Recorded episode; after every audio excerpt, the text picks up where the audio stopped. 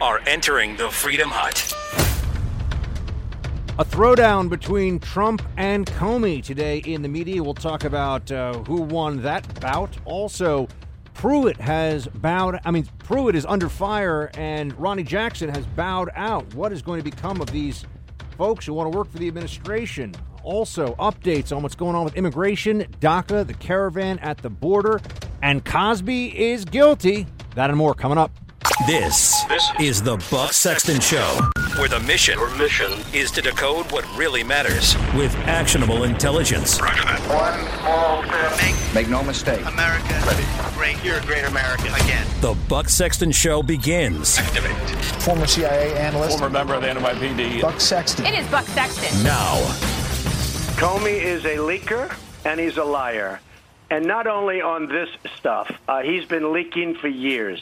He leaked classified information, and those memos were about me, and they're phony memos. He didn't write those memos accurately. He put a lot of phony stuff. Trump taking Comey to the woodshed this morning on Fox and Friends. Welcome to the Buck Sexton Show, everybody. Thank you so much for uh, being here. Great to have you with me, as always. I happen to be there at Fox this morning, um, not to engage in my usual political analysis or uh, national security musings, but to cook some scrambled eggs, which I'll tell you more about later. I'd like to say I did a phenomenal job under the time constraints, people. Under the time constraints. Not enough time to finish my eggs, but I gave some helpful tips. But Trump, he went on among the most ferocious on air Trump rants I've ever seen going after Comey.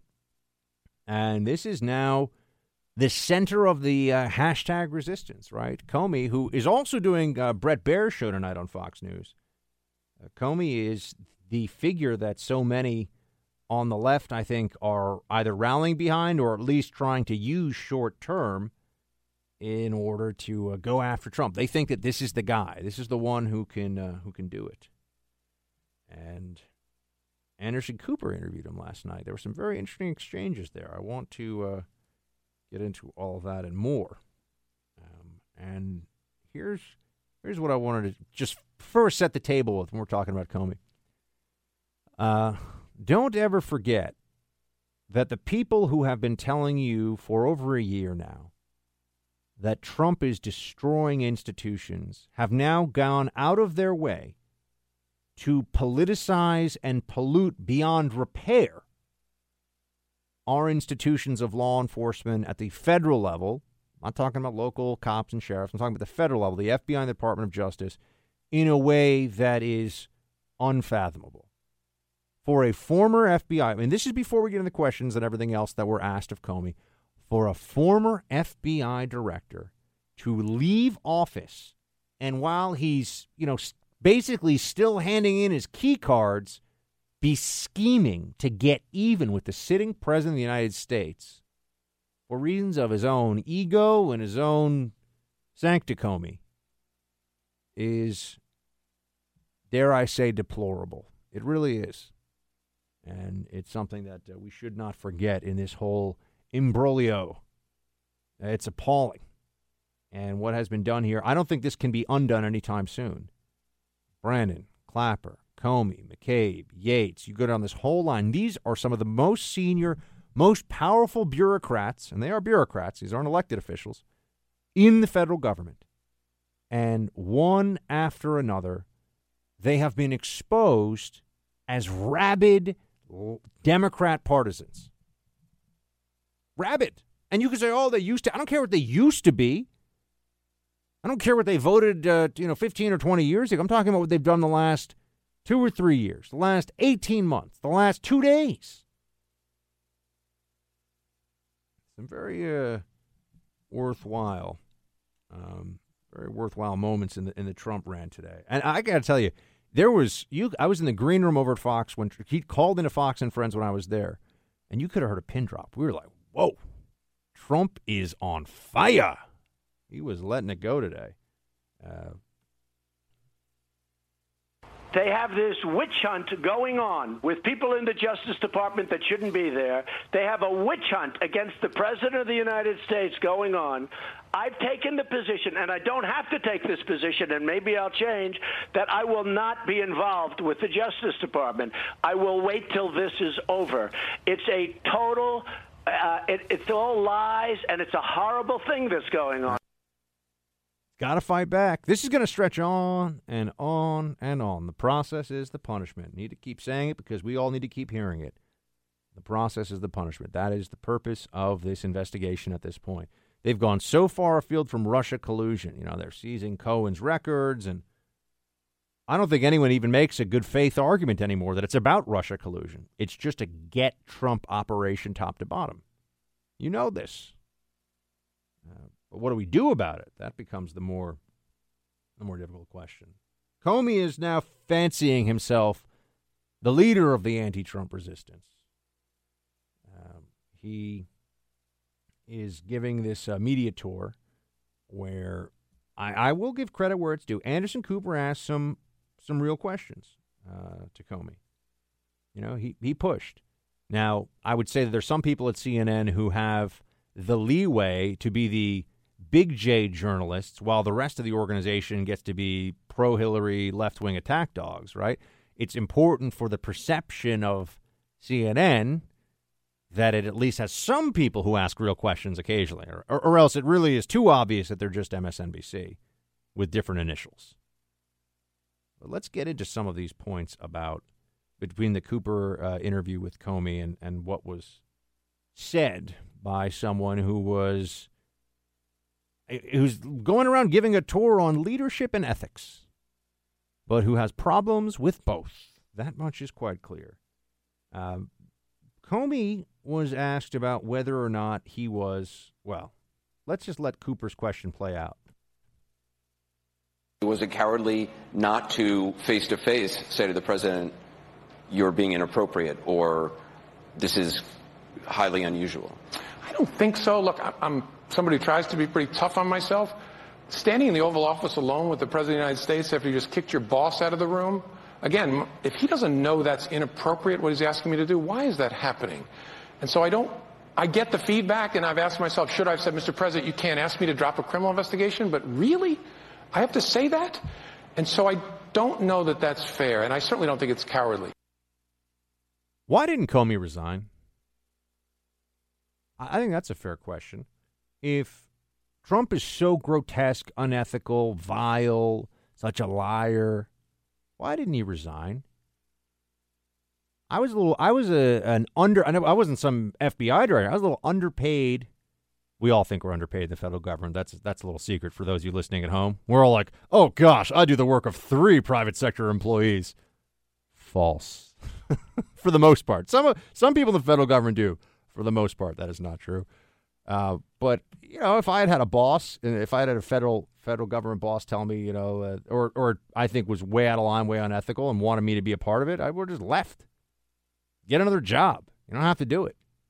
And especially at the level of someone like Comey, what what's the big risk? He's going to he's going to become a partner at some maybe not even become partners at law firms at least have to do legal stuff. Comey gets to go on the lecture circuit, he show up, be uh, on the boards of companies. There's this whole other world of how prominent connected people within the government monetize their government experience that I don't think nearly enough people know about because it's kept a little bit hush hush, or at least it's not nearly as as as out in the open, or it wasn't out in the open before. Maybe more so now. But why not resign? Mr. Principal, Mr. Leadership, Comey, Sancta Comey. If Trump was so bad, if that was asked, why didn't he offer his resignation? Why did he have to be fired? Maybe it's because Comey was most uh, first and foremost a Comeyist, concerned with himself and his own prerogative. Look what he's doing to the country right now. Uh, we have, and, and, I know that this is a, it can be a dodge, right? And and both administrations or all administrations can do the. We have more serious issues to talk about, right? Whenever you see a press secretary that gets cornered, you'll see this happen. You know, well, I think the American people would like us to focus on what matters. Sometimes that's fair. Sometimes it's a dodge.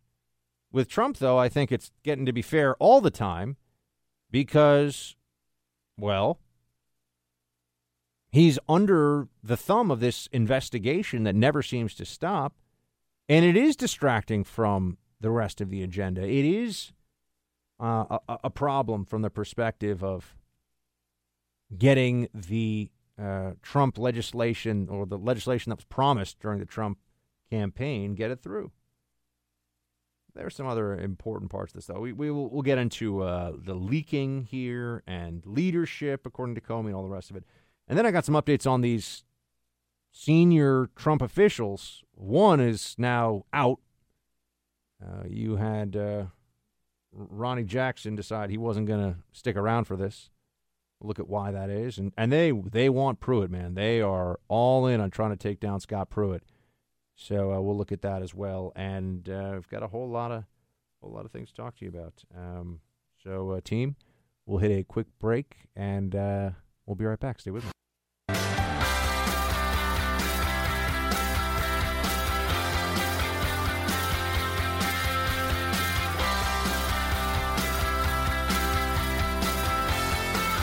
On Fox News right now, Bret Baier is actually grilling Comey. Uh, let's take it for a moment. And weeks went by without any action. Did you know that Andrew McCabe, your deputy, had sat on that revelation about the emails? Yeah, I don't know that. I don't know that to be the case. I do know that New York and FBI headquarters became aware that there may be some connection between Weiner's laptop and the Clinton investigation weeks before it was brought to me for decision. And as I write in the book, I don't know whether they could have moved faster and why the delay. So was it the threat that the Oh, New York I don't agents were going to leak, that it existed, really what drove you to the not conceal part?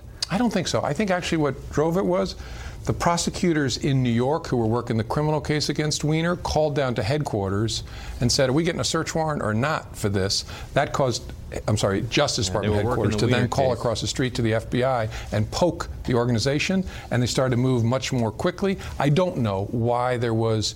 If there was slow activity, why it was slow for those first couple of weeks. I want to move on to the Trump investigation. We're told after this Australian diplomat reports his conversation with George Papadopoulos, uh, talking about plans to get Russia info or emails about Hillary Clinton, that the FBI is notified through the State Department about this in early May. True? No. When were they notified? First of all, I'm not confirming what the source was from it. The FBI learned the information about Papadopoulos in late July and opened a counterintelligence investigation This at that point. crazy. All right, the, hold on. The meeting we're we're, we're talking still about- talking about this Papadopoulos guy. This is a joke. This is. I mean, I, I don't mean that, that Bret shouldn't be asking about it, but that Comey's not like, yeah, what a what a clown show that was. The Papadopoulos thing. You've got to be kidding me. The guy allegedly mouths off in a bar, says something that's like straight off the Infowars site, and that's it. And, and that's that's how they got all this stuff started. Can we just take a step back for a moment, folks, and think about how completely crazy that is? They they started a full FBI investigation, and this led to FISA warrants and and people tied to the administration because of George Papadopoulos. Some guy who, you know, if you told me that he was licking envelopes for the uh, for the campaign and sending out mailers, I'd be like, yeah, that sounds about right. This is just crazy. This is crazy, but you know, Trump knows Trump knows that it's crazy, and uh, he's been calling it out. And I wanted to. We'll, we'll get into some more of the questions. I the the whole leak thing, and and Comey's now the part of the problem is he's going over pretty familiar ground in a lot of these interviews, meaning people have already asked, you know, did you leak? He says no, and we'll get into how and why. I just want to remind you all that you know Comey was the attorney, was the uh, prosecutor who really wanted to go after Martha Stewart. I saw a piece in the Federalist. I totally agree with that. I think they should, uh, they that Trump should pardon Martha Stewart just, just to give a, a what is it? What is a Bronx salute? What's a is that? That's with the the you make the noise, right? Yeah, I should know this. I'm from New York, but just to give a one finger salute to uh, the other side here. I think that would be a great idea. Pardon Martha Stewart. Yeah, she's super rich and it's a long time ago. Who cares?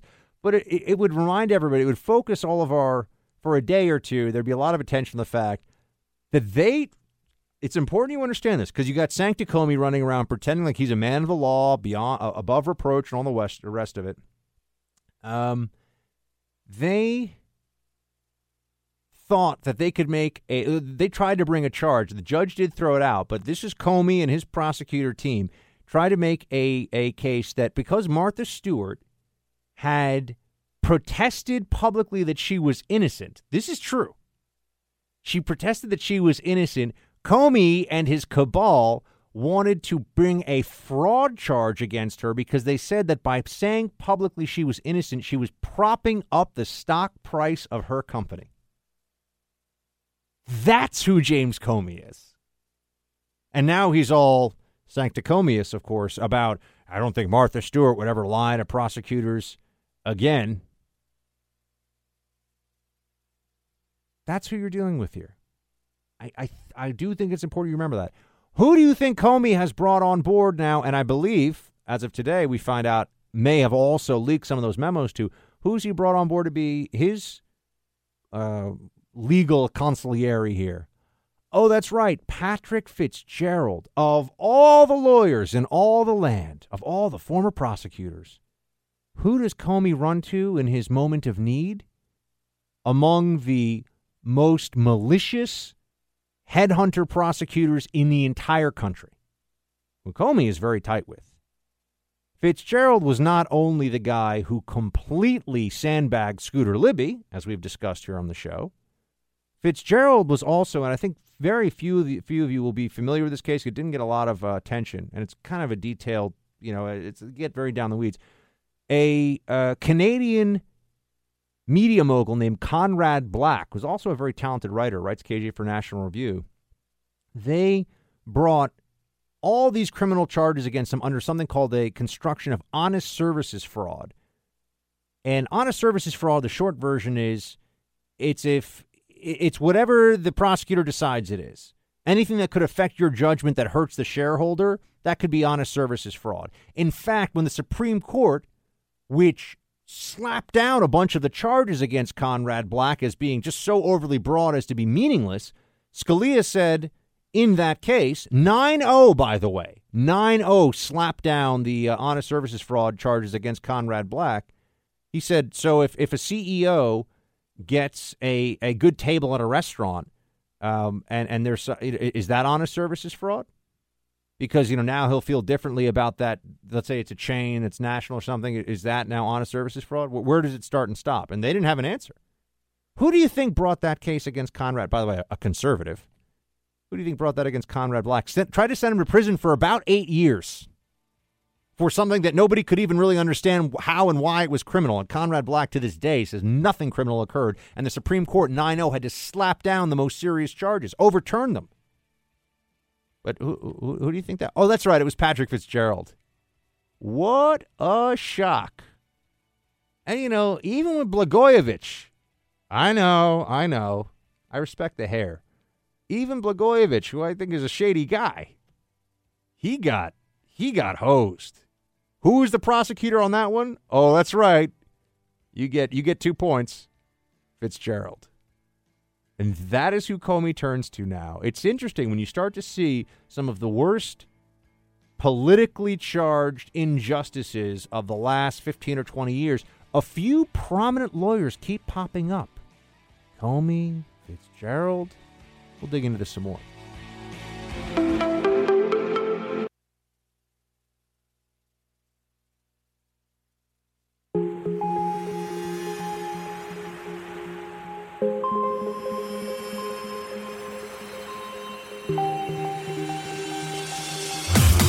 Holding the line for America. Buck Sexton is back. You did leak memos. I mean, is it okay for somebody at the FBI to leak something, an internal document, even if it's not classified? Isn't that leaking? Well, there's a whole lot wrong with your question, Anderson. First, I didn't leak memos. I asked a friend to communicate the substance of one unclassified well, that, I mean, memo. Whether you can I you finish know, for a second? Sure. Okay. One unclassified memo to the media, and I was really important. I was a private citizen. I was not an FBI employee at that right, time. But it was an internal document. It was a document you had written while you were. FBI. We're going to continue the soundbite. That's Comey and Cooper. Oh, Cooper gave it. It's a good interview. I'm. We give credit where it's due here. It's a good interview. Ask real questions. Uh, notice what Comey does there, though. It's not a leak. I he's so lawyerly. Remember, he's not a he's not a badge and he's not a shield and gun guy, right? He's a lawyer. He's not a kick in the door, wrestled the crack dealer to the ground or the, you know, the the heroin trafficker to the floor or whatever. I mean, he's he's a lawyer, which I'm not trying to beat up on lawyers here. I'm just saying this is who you're dealing with. You know, he poses as like the last you know, last honest G man in the country, but look at the way that he manipulates the conversation here. Oh, it's not a leak. I asked a friend to communicate to the press the contents of an unclassified memo. What it was it was a it was government property. I would never do that. I would never sit around and and say, "Oh, I had a conversation I had a conversation with the president. I'm going to leak it to the press." Here's what Cooper should have said to him. If you were still FBI director, would that have been okay? If not, why not? Oh, because it's government information and you're violating most likely uh, not just the regulations that govern FBI ethics, but the statutes on classification as well. Some of the stuff was classified. We know that. Now he says he wasn't. But anyway, I, I just want to jump in. Notice how he says, "Oh, it wasn't a leak." Well, then why did you use an intermediary to tell the press? Why not just tell them yourself? You are James Comey. You can't pick up the phone, talk to the New York Times. Why not? Why go through that intermediary step unless you were in some way trying to distance yourself from this? Seems quite strange, doesn't it? Continue, please. FBI director, that, that is a leak. I mean, if you tell somebody, don't give them the document, but tell them what's in the document, that's still a leak, no? Well, not to get tangled up in it, I think of a leak as an unauthorized disclosure of classified information. Really? That's I, it? That's, that's, that's, how I thought about it as FBI director. We investigated leaks, so unauthorized when, disclosures. In your memo, when you said uh, that when the president said he was eager to find leakers and would like to nail one to the door as a message, I said that.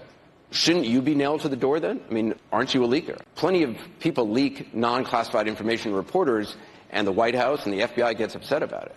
FBI gets upset when people make unauthorized disclosures of protected information. There was nothing protected about this. It wasn't classified. It wasn't privileged. But it was a conversation between the President of the United States and an FBI director. How can that? Let, let's take this little the, the point about it not being privileged. So now, under Comey rules, and I want to establish that that's what we're working with it now. We're working in, in, in it's Comey's world, and we're all living in it. That would mean that any president would expect that a future FBI director, and FBI directors change, they come and go, uh, would be able to share any conversation that was had, unless it explicitly and obviously contained classified information, with the press at will. That's what Comey's declaring here. Don't let him just evade and be all shifty and all the rest of it. How is it possible that a that, that how is it possible that the president wouldn't at least think that future members of the cabinet, especially the national security side now, might also decide for their own reasons to uh, leak this information. Right? And, and, look, I mean, the point about it, yeah, there are leaks Leak is kind of a term like harassment, but it depends on the context. When meaning that there's there's legal harassment and there's just hey, don't harass me, right? There are leaks and there are leaks, uh, you know. But he's trying to be evasive here by the terminology that he uses. But think about the damage that's done to the relationship between the president and his top advisors when one of his most recent top advisors, you know, not from the Department of Agriculture, no offense, ag guys, but from the FBI is like, yeah, you know, this was it. basically what he's saying is I talked to the president. He said some embarrassing stuff. So I went out and told the New York Times. And that's fine. No, there, there there's no, uh, no lack of integrity in that. There's not any exchange of my ethics in that process. Nope, it's all fine. I mean, he's just a liar. Nobody would think that's okay. Nobody would think that's okay. Um, you know, look, he obviously didn't go and leak to the New York Times that Trump said that you know he he orders his hamburgers a certain way. It was it was information. The reason he passed along the information was because he thought it would have an adverse impact against the administration. Right? It was it was it was personal. Settle a personal score. So the president was was obviously wrong to think that Comey was enough of a man of honor that as FBI director, he would keep confidence with the President of the United States. Remember, he wasn't placed under oath. You know, what did Trump say to you? He went to the New York Times like a weasel. That's who this guy is. And good for Cooper for at least pushing him on it a bit. I have to say, I, th- I thought it was pretty, pretty good. Uh, by the way, there was a st- where was the student that asked the question about leaking? By the way, Mike, I see that here on our clip list. Uh, well, we, will we'll play the question on. Apparently, yeah, yeah. Apparently, a, a student asked it. That you are suitable to teach a course on ethics and leadership, and why? I do, for the reasons I said. I mean, the facts really matter, and I believe that I acted appropriately, and I handled the memos appropriately, created them for an important and appropriate pers- uh, purpose. So I, I really don't see, and I'd be happy to debate it with anybody. We can debate it in my class, because my mind is open to other points of view, but I don't see it, honestly. See, Comey always, when pushed, when he's cornered, it's always just, well, I could see the other side, but I, I, what I did was ethical, and that was my judgment call. He never sees the political influences on these decisions that operate within some realm of discretion. It's just always, yeah, you know, that's that was the call that I made. No, no harm in it, no problem. I think the whole thing is so, so very, very uh, disingenuous. Um, but here we are. Uh, oh, but he was asked about the, the culture at the F. But by the way, I want to also get to Pruitt and Ronny Jackson, and we got a lot of other things today. The border. I'm not going to spend the whole show. I know everyone's been hitting the Comey thing really hard, but he's just saturating the airwaves right now. And I'm not new on the Comey stinks train. I've not liked this guy. I didn't like him before the election. I know people that worked in the Bush administration who were like, you cannot trust this guy. He poses as a saint, but he is a snake. And that was very accurate. And maybe I even want to, I, I kind of want to ask the people that told me that, hey, would you mind if I gave you credit for that? I don't know if it was so much an analysis as it was a prognostication, but I kind of want to give them credit for it because it's right. Um, it's right. Uh, but then there was the issue about whether the FBI is politicized or not. You know, Congress is getting handed over the Page Strzok texts, right? Lisa Page and uh, Peter Strzok, FBI agent, FBI lawyer or DOJ lawyer, whatever, and they're all their nasty Trump talk and everything else. So we're going to see more of this. I think we're going to have a better sense of how deep the anti-Trump animus ran at uh, the FBI and the DOJ. But when Comey is asked about politicization at the FBI here, and remember, see, there's so many ways to be evasive here. No one thinks that the FBI field office in LA or Omaha or Tallahassee is politicized. That's not the that's not the accusation. It's about at the top levels. And that's all that really matters. Keep in mind the Hillary Clinton email investigation was handled by FBI HQ, not by the New York field office, not even by the DC field office. FBI headquarters took on that case. Hmm.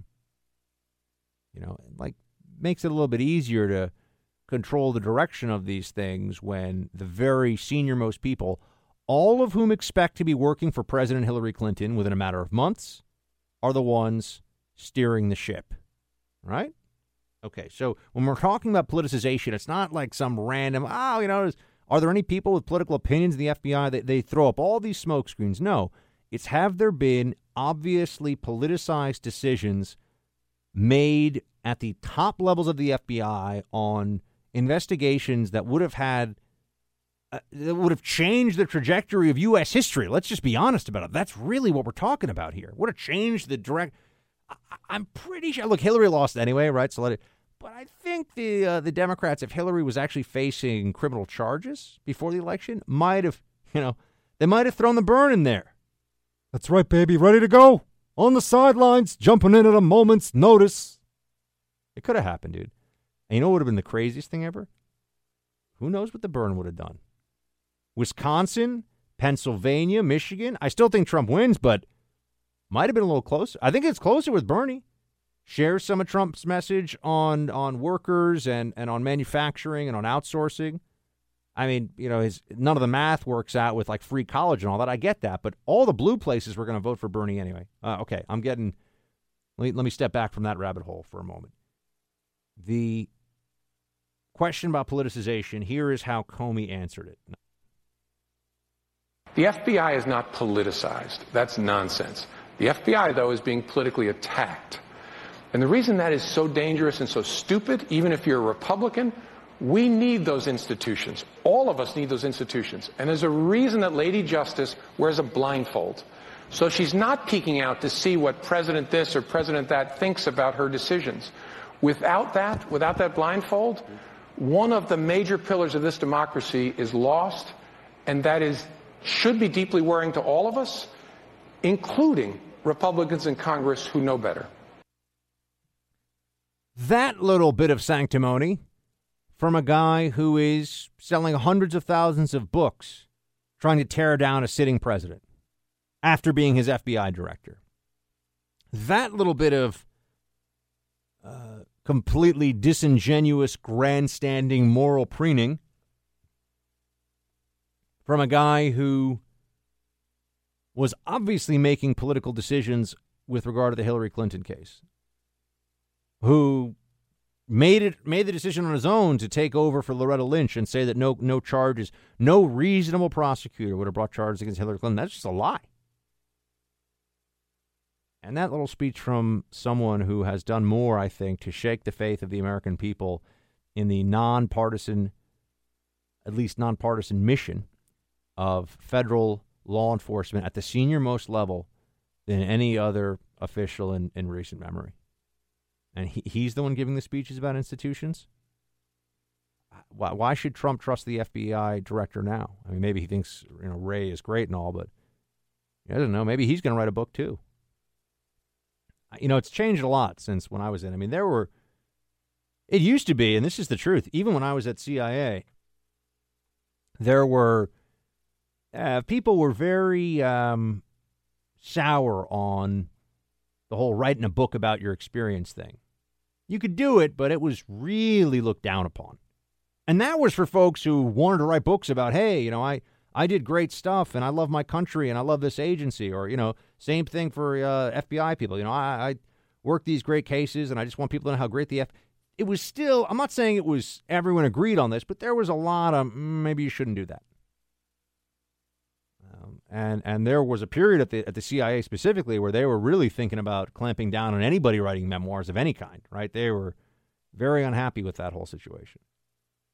Now it's like every director. Not only do they write a book, and not just being directors, you know, all the senior people, FBI, and all these other agencies. Not only do they write a book right away, they want to be political pundits right away. And sort of the same way that Twitter has shown us who the who the journalist class really is, who they are, what they think. Now we're seeing what the deep state really is. It's these people that work in these places who are supposed to be operating with nothing but the mission in mind, but they're political actors. All right, I see this this gets me all fired up, but I'm just saying. I mean, look, if if Comey was if he was trying to be so honest and ethical, why not at least wait until he testified before Congress about this issue? Why leak it to the New York Times? He's just a dirty he's a dirty political infighter. As you can tell, I don't like this guy. I dislike Fitzgerald even more but Comey's pretty terrible.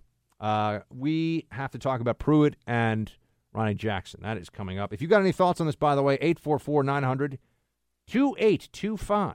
844 900 Buck. Um, and if you stay around to the third hour, I'll tell you about the Cobra Kai show, which is being released soon, which I'm very excited about. So, uh, be right back.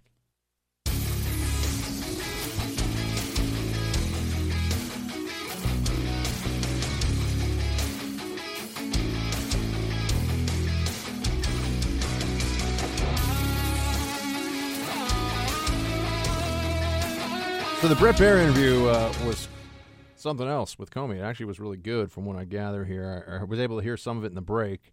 I'm going to go back and watch it all tonight. But one important part of it, because this ha- I said this right before the interview went on went on air, uh, how Comey, if he want, you know, he wanted to keep his job, right? Bret Baier asked him, you know, did did you act the way you did with the president because you're wanting to keep your job? What do you think Comey's response was? Possibly, it's, uh, it's so Comey-esque, isn't it? We're asking you, dude, what, what your thinking was at the time. That was possibly my thinking. It's just so lawyerly, man. Comey. Comey will, uh, you know, emerge from the battle with the uh, Romans victorious. It means whatever you want it to mean. That's how Comey rolls. So anyway, um, I, I just I find it very uh, very frustrating that this guy has gotten all the the attention that he has, and that he's gotten his way. Really, he wanted to set up a special counsel against Trump, and and now that's still grinding on. Uh, I know Cohen. Uh, so there was this this development today. I'm not going to just completely skip over it. As a percentage of my overall legal work, a tiny, tiny little fraction.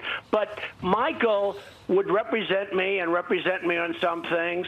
He represents me, like with this uh, crazy Stormy Daniels deal, he represented me. And, uh, you know, from what I see, he did absolutely nothing wrong. There were no campaign funds going in. they're going to go after Cohen. I, I, I, I don't know what they're going to get him on, and I don't think it's going to be anything serious. But I can tell you that they're going to come up. I would put money on they're going to have some charges against Cohen. Remember, the, the, just like how they they want to get Martha Stewart for fraud because she said she was innocent, and that was propping up the stock of her company that she owned. Okay, uh, a prosecutor can indict a ham sandwich. Cohen is the ham sandwich here. They're going to indict him. I don't know with what, but it's going to happen, and then, and that's going to lead to its whole other cycle of oh my gosh, see another, and they're just just like they're tallying it up on a board. They got Papadopoulos, they got Flynn, they got uh, Gates and Manafort and uh, that Vander Schmugen, whatever that guy's name was. Anyway, we got uh, we got to talk about Pruitt coming up. Stay right there.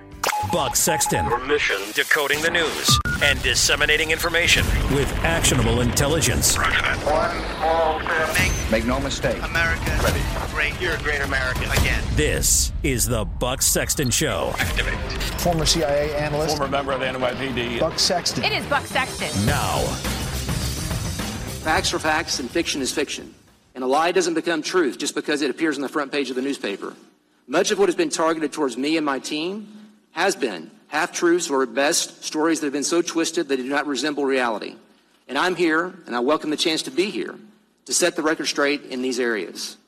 But let's have no illusions about what was really going on here. Those who have attacked the EPA and attacked me are doing so because they want to attack and derail the president's agenda and undermine this administration's priorities. I'm simply not going to let that happen. A Pruitt, EPA chief, fighting back today down on Capitol Hill. You know, I read the things about this guy and I think to myself, it's not great, but it's not terrible. But the fact that they hate him so much, the fact that Democrats really despise this guy, makes me think uh, he's probably pretty good. I kind of like him. I kind of like him because they hate him. Now, that may seem simplistic, but it is generally true when it comes to Democrat politicians. The more that the Capitol Hill uh, Q&A turns into a show trial where members of the Democrat Party are trying to get clips put on MSNBC, uh, the more the person that they're haranguing usually is someone I'm like, yeah, I like that person. They, they, they, they've got good things going on. Generally. It's not always the case. It's generally the case. Uh, and we know that when it comes to the environment, the Democrats really view environmentalism as a replacement religious belief. Environmentalism is a religious belief for leftists who think they're too smart for religion.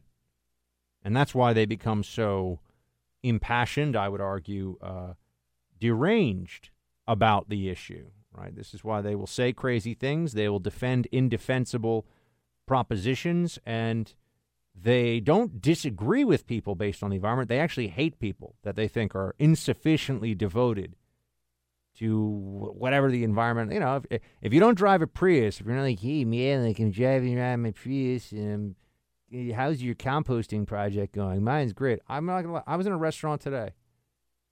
There were four trash cans with all these different designations on the trash cans. this is here in New York City, so it's a lot of Democrats here too. But you know, I don't really want this to be like an SAT question. I just want to dispose of the things I have used to feed myself. You know, you know, it's pla- you know, it's one for like the plastics and one for the glass and one for the compost and one.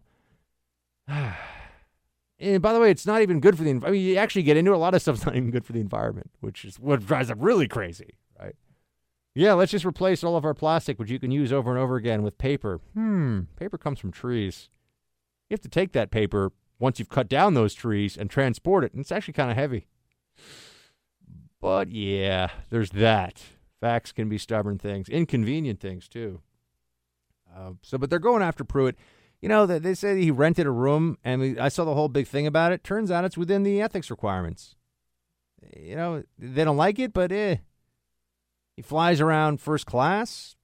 It's not great, but, you know, I don't like his reasoning for it. They're mean to me. That's not cool, but it's not like they just have little problems with him. They hate this guy. That was clear, clear from the questioning today. And I am just slow to throw someone under the bus because Democrats want me to. I don't like it. You know, it's always a good strategy. It's very, uh, it's very Sun Tzu like. Do not do the thing your enemy wants you to do. That's this is a, a buck rule. Don't do the thing your enemy wants you to do. Do other things. And they want us to uh, to toss Pruitt. So I, am not feeling it. And plus, our, our friend Kim Strassel from the Wall Street Journal is uh, waging, dare I say, a, a crusade, a one woman crusade here to change the thinking around Pruitt. She's like, he's deregulating, he's rolling back a lot of the Obama era EPA stuff.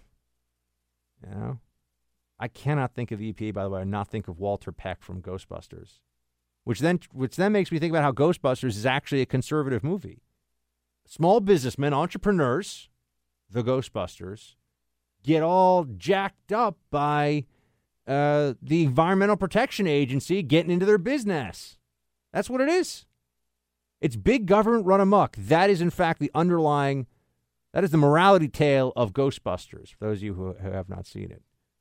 Um, and he almost destroys, the, the EPA guy almost destroys the world by letting all the, the ghosts and the monsters out. So there's that. Important important lessons for the kids. EPA needs to be pared back. EPA has gotten out of control under the Obama administration. That's happening. The left hates that. Uh, one more bit of disappointing news in the senior ranks of the administration. You had uh, Ronny Jackson say, Look, I'm just not dealing with it anymore. I saw the allegations about him, and as I told you, when someone's really a bad guy and people from within the ranks are gonna are, are, are letting you know, you usually hear stories that you're like, ooh, okay, that's really bad. It, it, comes out. The worst stuff that I've they say that he wrecked a government car when he was drunk. I feel like I would know that's either a thing that happened or it didn't. So that should be provable one way or the other. But he's decided to step aside, and then he gives some prescriptions out without uh, paperwork. I mean, you know, where is he doing this? Under what? You know, is he really going to say, "Sorry, Mr. President, I can't give you that"? Uh, I don't know, whatever it is because I don't have my prescription pad with me right now. I mean, I, you know, I don't know what the extent is of, of the allegations because we're not being really told. But uh, once again, I, my it smells fishy to me. Uh, Dan Bongino, who's a friend and who, as you know, worked in Secret Service, you see him all uh, see him all over Fox, and um, and he's got his own show. He's a, he's a great guy. Uh, I've seen him; he is fiercely defending uh, Ronny Jackson and I, Dan wouldn't do that if, because he, you know, he knew the guy, knew his reputation. Dan wouldn't do that if he wasn't, a, if this guy wasn't a good dude. Dan's a good dude. If he tells me that Ronny Jackson's a good dude, we got a couple of good dudes here. I think this is pretty clear. So I feel like it's uh, something. I some I smell something funky. I can't give you the. I can't give you a, a definitive one way or the other just because you know, they're not going to play this one out. Ronny has stepped, uh, Dr. Jackson. hey, Ronny. No, Dr. Jackson has stepped aside. He's like, I'm, I'm not going to do this anymore. And I see, I see this time and again, really talented, excellent people who are like, I just don't want any part of, of uh, senior, particularly senior government service, right? Getting into the ranks where, you know, you're a target politically. I always think back to, this is a true story. Uh, I shouldn't say that because it makes it sound like I tell not true stories. True story, true story. No, no, N- no crap. There I was. This is true. Uh, Bernie Kerik, whom I've actually come to know a little bit from green rooms of various cable news, and who was a very nice, soft-spoken, good dude. Uh, speaking of good dudes, I like Bernie, uh, Commissioner Kerik, but you know he got all jammed up because he, uh, you know, was going to be Obama's. I think it was a Homeland Security guy and then they, you know, they they found like he had taken some repairs on his house or something, and and and they decided to just annihilate him. I mean, they went after him. The judge at his sentencing went above the federal guidelines to make a point. That is, I mean, for what terrible crime? Taking like a $170,000 of rent, which, by the way, that's like a bathroom in New York City. That's what it costs to renovate a bathroom here. I'm, I'm just saying. But uh, and then they wanted to get him because there's something when you apply, I think, for the you know the security clearance. It's like, have you done anything, uh, you know, embarrassing? And he clicked no, or not clicked, but you know, whatever, checked, clicked. I don't know what he did. And they wanted to prosecute him for that too.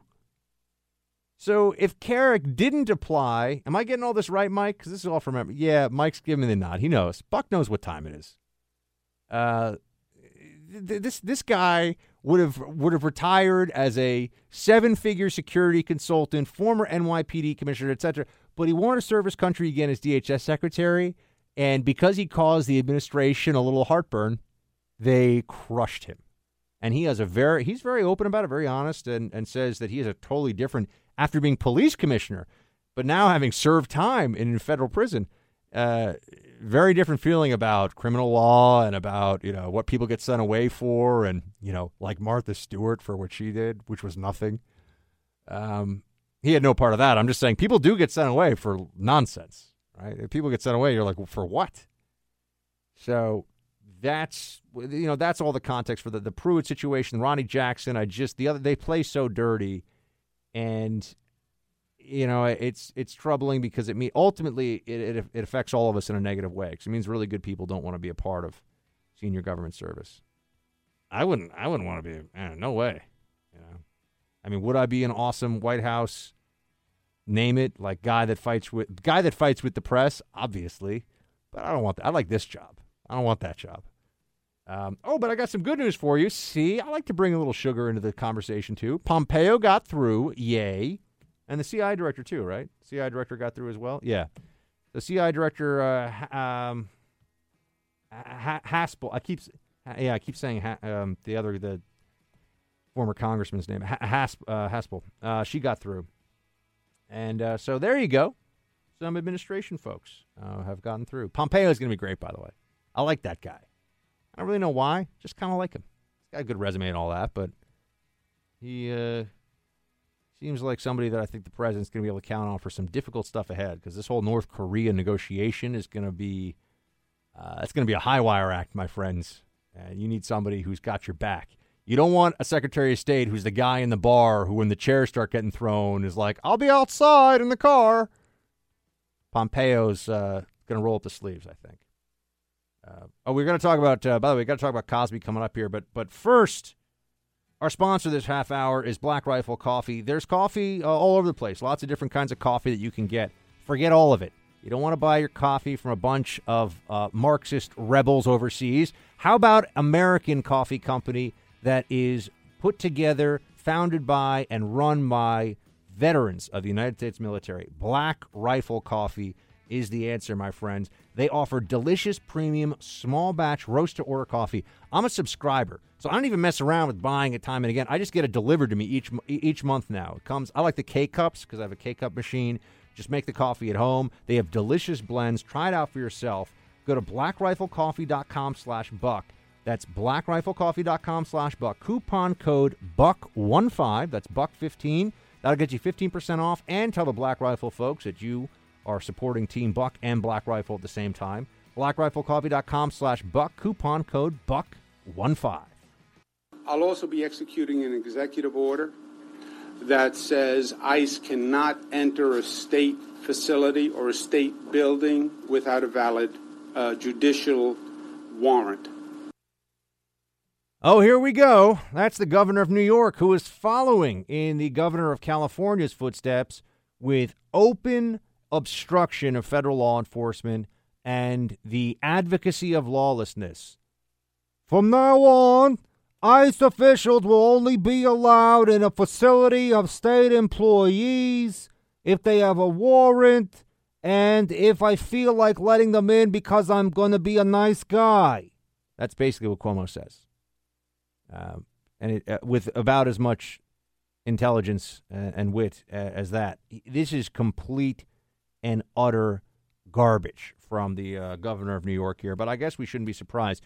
The center of grav- the center of uh, political gravity has coalesced so much around illegal aliens that for the most important Democrat states, these deep, deep blue states, it's become a single issue for the state government, meaning that they will not they will not waver on this one, and this is more important than any other policy issue that faces them right now.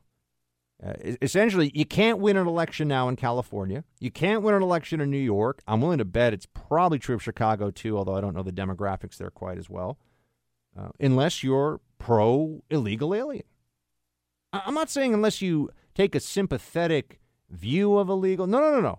Unless you are in fact pro illegal alien, you cannot win elections there. It means give them uh, in-state tuition, driver's licenses.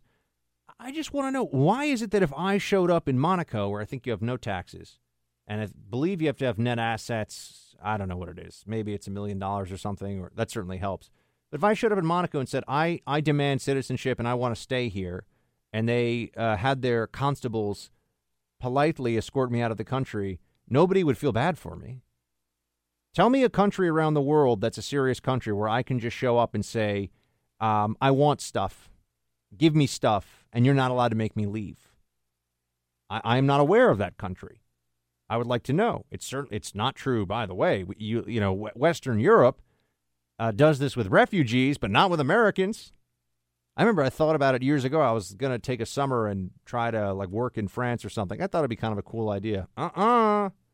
Americans, you don't you don't get to just show up there. No, you got to get a work visa and there's all kinds of stuff. You don't get to stay. It's tough to get EU citizenship. I think if you prove you um, uh, producer Mike, if you uh, what do you have to do to get uh, what what are you? You're you're Irish like me, right? If you're Irish enough, Oh, by the way, my uh, my brother. Well, I don't want to. I don't want to skip ahead and get to the results. My brother just got his ancestry test back. Yeah, but I'm actually going to be doing one and then talk about it here on the air. I, have got one coming to me in the mail. I'm going to be doing an ancestry kit, and we'll have a discussion. I am really hoping we find some interesting spice. You know, some some funky surprise in there, right? You know, Buck is actually, uh, I don't know, ten percent Inuit that would be cool. I don't know, but Inuits. That's Eskimo. Not okay. Inuit, right? But isn't Eskimo also? Isn't Eskimo just one tribe? I, I can't even keep up with it anymore. All right, I've gone way off the rails. Back to Cuomo. Yes, back to Cuomo, who is among the dumbest national level politicians in the country. And then you've got the bro in chief, and that actually works out really well because he's a bro. Like, do you even lift, bro? and he's the brother of Cuomo over at CNN. So that actually worked out. That was a twofer that I just pulled off there. Uh, Chris Cuomo, who's like, "Hey, look, I'm you know I'm an honest guy. You know, hey, you know, I uh, hope all the housewives like seeing me on TV. I've been lifted." Uh, he he is a little more sharp than this Cuomo, who's just, "I am apparently the dumbest and meanest politician at the state level in the United States." people that, that I know who have worked for this guy say that you you cannot overstate how terrible he is. So I, I can't speak with any personal authority. I've never met the guy. I don't know him, but I know people who know him, and they do not have good things to say. Um, but back to the initial premise here. This news just broke when we came when we were uh, a little bit before we went on air, and they're saying that now, unless you have a warrant as a federal immigration officer, you are barred from state law enforcement facilities. Uh, facilities. Now, I, I actually worked in a what is really a federal fusion center where you have local law enforcement with federal law enforcement, and this goes back to some of the anti-drug trafficking efforts, something called the High Intensity Drug Trafficking Area (HIDTA), also known as HIDTA. Uh, there's a long history in this country of local and federal law enforcement working hand in hand because it's about public safety and rule of law. These left wing zealots that run California, New York, and other places are throwing all of that out, and they are actively in the business now of obstructing federal law enforcement. They do not care how it looks, they do not care what it will do to the perceptions of uh, of the rule of law. No, they, they don't care about any of that. It's just about votes and power at this point. It's not just the illegal aliens who are going to make a lot of noise and protest if they don't get what they think they deserve from these cities. The families that they're related to. It's the you know the children of illegal aliens, who many of them are now adults and who have their own children, right? And and they all are going to vote for whoever gives the most uh, preferential treatment to illegal aliens. I mean, this, this is a troubling Troubling set of circumstances, my friends, but this is what's going on in the country. Uh, the administration has to get on this. They have to fight this. I- am going to come back to the caravan issue. I wanted to give you that breaking news now. I'm going to come back to the caravan issue. Uh, remember, at our U.S. Mexico border, it's not over. There's still a caravan. And, and then the DACA, uh, the DACA debacle, which we have updates on uh, from earlier in the week. So that'll be coming up in the third hour of the show. But I, I got to talk to you about the Cosby thing because that was as guilty. I'm sure you know that. But why and how? Meaning, how did the jury see it that way? And why were they finally able to get this guy after all of the uh, just the serial predation he engaged in? Uh, we will get into that with Emily Compagno coming up in just a minute. He has been convicted on all three counts. So all three counts of aggravated indecent assault, uh, punishable by up to 10 years in prison. Uh, that would be 30 years if you add them up, but he could serve potentially all of those uh, uh convictions uh, concurrently. Bill Cosby, guilty, guilty, guilty. Could get 30 years, which I don't think anyone expects that he would last those 30 years. Uh, but what a fall for a guy who was at one point, I think you could say without all that much argument, among the most beloved TV characters in recent American history, right? The Cosby Show and Bill Cosby at the head of it. Now, convicted sexual predator, Bill Cosby. Well, what what happened in this trial, and then also, what can we expect in terms of appeals and where this is all going to go from here. We've got Emily Compagno with us. She's a former uh, criminal defense attorney and she's a legal analyst now. Emily, great to have you back. Hey, thanks so much for having me back. Okay, so what do you think was the, the turning point here? Because I didn't follow this trial closely. Uh, I know that Cosby has had all these allegations in the past. Why did he? Why do you think the jury decided three counts, three felony counts guilty? I think there were two major turning points in this retrial that affected this outcome. Number one, the fact that prosecution used a forensic psychiatrist. That was their first witness. And just recently, Pennsylvania passed legislation that allowed for a forensic psychiatrist to testify. And basically, what it means is that this expert witness came in and testified to rape culture and testified expertly that things like a victim continuing to call an, an, uh, an, an attacker um, or engaging in certain types of behavior that, you know, up until now, I think people assume, oh, that meant that nothing happened or whatever. But um, here, that testimony was really crucial to kind of dispelling rape myths. So that's number one. And secondly, the fact that we had five women testify versus in the original trial we only had one in this trial the judge allowed those five women to testify and they were establishing prior bad acts so again, it's not that they were um, victims in this particular trial, but it's that they were testifying that this is what this guy does. This is his pattern of behavior. And so those two things, in my mind, were the two um, really pinnacle things that changed it this time around. Now, there was only one woman whose case was within the statute of limitations, right? So, so the other women who were testifying about Cosby's previous conduct, they were, as as you stated, establishing who this guy was. But there was only one woman that actually could have the charges, uh, uh, could could bring charges based upon what Cosby did to her. Is that is that right? Correct, right. She's the only one that was within the statute of limitations. And I do want to point out, too, the fact that the DA said afterwards that this case sends a strong message that victims will not be deserted. And he really, um, it was clear that he was emotionally attached to this case and that he did feel that there was an element of failure on the part of the criminal justice system and even our society in terms of all of the women that had come forward before that were silenced or that might not have felt uh, strong enough or supported enough to come forward. And he cited specifically Cosby's wealth, celebrity, and network. Those are the three things that he said to basically blast it apart and say that this guy hid behind wealth, celebrity, and his network for 30 years. and now he finally can't. And so that's something that I think, in terms of your lead in here, when you said what to expect next, um, I just want to highlight that because in the Me Too climate, I think that's what we're going to see is these power facades crumbling as there are there's now strong public support for these um, prosecutions and juries that that might now again dispelling rape culture myths will now believe these women and convict accordingly. And there was a bit of a kerfuffle after the guilty verdict came down. Uh, listen to this audio from the courtroom. The state attorney said, Your Honor, we believe he's a flight risk. He has a private plane. At that point, Bill Cosby stood up, looked at the state attorney, and said in a loud, booming voice, He doesn't have a plane, you hole. It was loud, it was strong. His PR representative came over to Bill Cosby to try to calm him down, and the judge was actually on the side of Bill Cosby. You give me facts that he's going to be a flight risk. I don't see it. What do you make of that? What I make of that actually is you know, upon hearing that, you're like, oh, maybe that was the that's the moment everyone saw what a bad guy he is.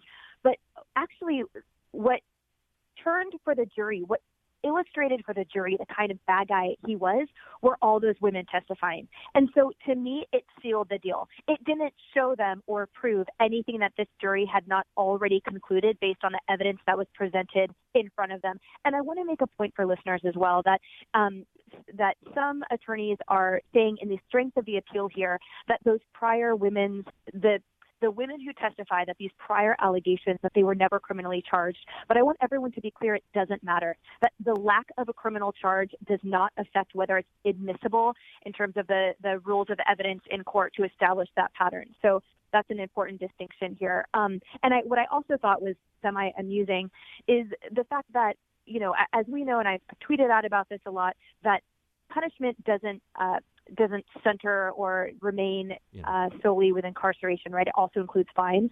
And the DA afterwards said, "Oh, he's going to be on the hook for for all the charges for the costs incurred by this community in this state for prosecuting this guy twice." And he said, for someone who called the $3.8 million sum that he settled out with Andrea Constand earlier paltry in front of the court, he called it paltry. He said, I'm sure he'll have no problems footing the bill. So you know, Cosby's on the hook for a lot more than just the sentence. What happens now in terms of appeals? And before you answer that, we're speaking to Emily Compagno. Uh, she's a former criminal defense attorney and a legal analyst. Uh, Emily, yeah, what what happens now for for the for Cosby if he's trying to contest this, which I'm assuming he will? Right, his attorney has stated that they will appeal. Um, so concurrently, they will appeal, but in about 60 days ish will be the actual sentencing. And as you stated earlier, he faces up to 10 years per count, which is 30 years total. In the interim, there will be a couple investigations that occur, and that's pursuant to Pennsylvania law. So that includes um, a sexual offender investigation. And uh, basically, the prosecution will be amassing their side of the story because sentencing is a whole other you know phase and then they will present what they think is appropriate you know he's 80 so but at the same time uh, your age doesn't excuse penalties. So, given the, the statutory requirements, I'm sure he obviously will not be sentenced to the maximum. Um, but either way, again, given his age, you wonder if he will spend the rest of his days in jail if the appeal is not successful. Now, now, just given how many accusers there have been, and the fact that it took until now for there to be a guilty verdict of any kind against Cosby, uh, was was he close to? Uh, being out of jeopardy based on the statute of limitations with uh, with the woman in, in, this case, or or was it was it very, was it rather recent? I don't know what what year was the incident in question. The incident in question was 14 years ago, right? But I want to make the point for listeners that partly which what was a game changer and the reason why the criminal investigation was reopened in 2015 was the fact that the Associated Press, the AP, requested that the depositions so let me back up for a second. So 14 years ago, when all of this, when, but I mean, so what's the statute though? Like, if if this was within the statute, what is the statute in Pennsylvania? Like, how long? I don't know off the top of my head, to be honest. Oh, I mean, fair enough. Okay. They were within it. Is it? It. I. Yeah. I don't know. They were clearly within it. But here's the thing: that 14 years ago, when this went down, and there was a civil lawsuit, right? Andrea Constand sued Bill Cosby, like I just mentioned. He paid 3.8 million dollars to settle it.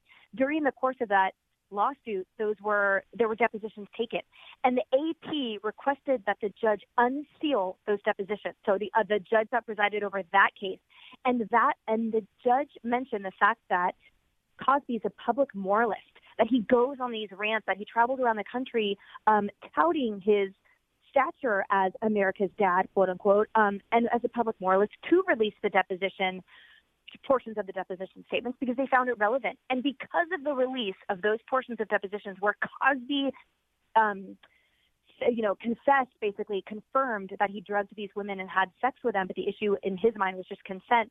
That is what reopened the criminal investigation in 2015. So it wasn't just about the that the DA that she filed charges recently. It's that new evidence came to light in 2015 and enabled a criminal investigation to be reopened and charges subsequently brought. So that's the most important. Yeah, I, I was just when I was asking about the statute of limitations, I was just thinking out loud that uh, he almost got away with all of it. It's really pretty remarkable when you think about it. I mean, how how much predation this guy engaged in based on all the accusations. Now he's a convicted sex offender, but he he almost got away with it all. I mean, almost, but it speaks to the tenacity too of the DA's office and the fact that again now we had instead of a he said she said trial, we had he said she said backed up by five additional witnesses that provided a pattern of that behavior, um, backed up by by more substantial evidence. And I also think it's a testament to this particular tenacity of the of the prosecution here because he had a whole new defense team. So this retrial, he had Michael Jackson's defense team, and they were rabid I mean, they absolutely drug Andrea Constand and those witnesses through the mud, and um, there was a lot of strife that kind of came from that fact. And so it's not as if he was lying down. I mean, he was. They were fighting hard, and so the fact that yes, this was a conviction on all three counts, that's really something. All right, Emily Compagno, everybody. She's a uh, attorney and legal analyst. You can follow her on Twitter at Emily Compagno. Emily, thank you so much for all the analysis today. We appreciate it. Come back soon. Absolutely. Thank you. My team, we are going to uh, hit a quick break. Uh, when we come back, I'm going to have much more for you, including uh, updates on. Actually, it's not an update because I haven't talked to you about it yet. The Joy Reid case uh, at MSNBC. What's going on there? She claims she was hacked. We'll get into it. And also, the migrant caravan is at the border. What's going on? Stay with me. The young lady seems like a perfectly nice person. She's getting her award. What's he doing? Why would he do that? He's a jackass. No, no. This, all this stuff. Let, cut the president some slack. that was that was a look. We're having a little funny. That was Obama calling Kanye, you know, a jackass, which uh, the team here threw that into the mix. I just thought it was kind of funny. You recall that Kanye, and, and I remember I was very upset because I'm I'm a I'm a secret T Swift fan, Taylor Swift. Kanye went up on stage and he took the or kind of like didn't really take it from her, but grabbed temporarily the award for was it the Grammy, the Emmy? I never keep this stuff. The Grammy, right? Oh, and was MTV Music Awards. It wasn't even a wasn't even a Grammy. It was like the little little astronaut man thing they give out, right? Because because people really really cherish that. Um, so yeah, he uh, he tried to take her MTV award away from her on stage, and he was acting a little uh, little strange at the time.